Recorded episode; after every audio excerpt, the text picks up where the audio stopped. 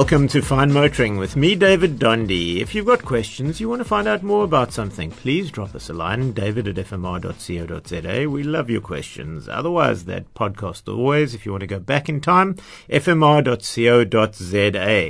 And today I have had the Suzuki Swift on test.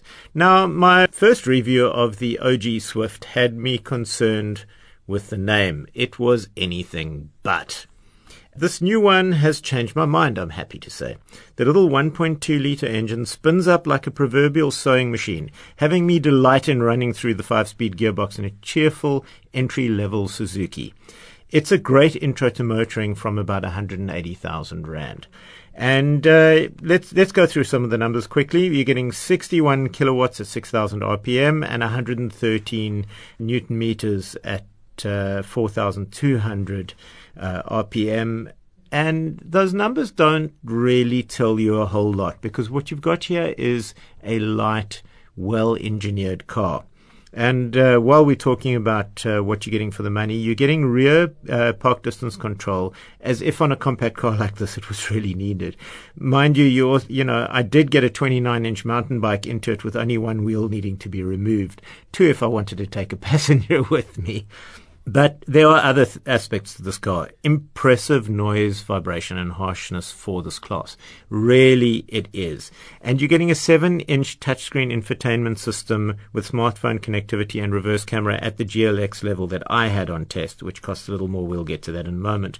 Now, let's talk about what people really care about in this sector besides well engineered and lots of safety systems, both of which this car clearly is.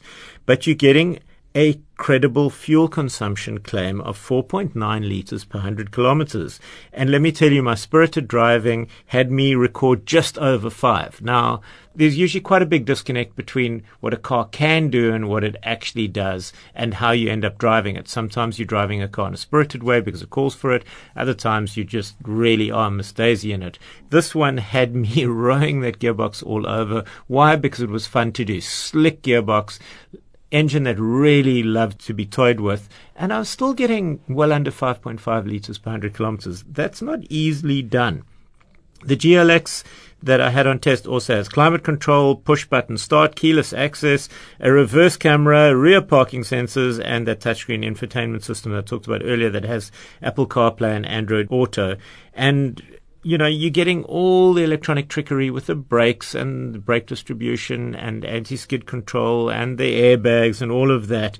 And all of that, uh, the 1.2 GLX MT for 218,900 Rand and it has a two-year, 30,000 kilometer service plan. And the warranty, uh, for now anyway, it's it's on a special is five-year, 200,000 kilometer, uh, and that's only a promotional special. But if you're looking for an in- entry-level car, this one is class leading. And that's it. That was the Suzuki Swift, and on the highly recommended list. You know where to get more of this if you want to go back in time and listen to the podcast, fmr.co.za. Otherwise, drop me a line and uh, send me your motoring questions to david at fmr.co.za and let's see what car we come back with next week.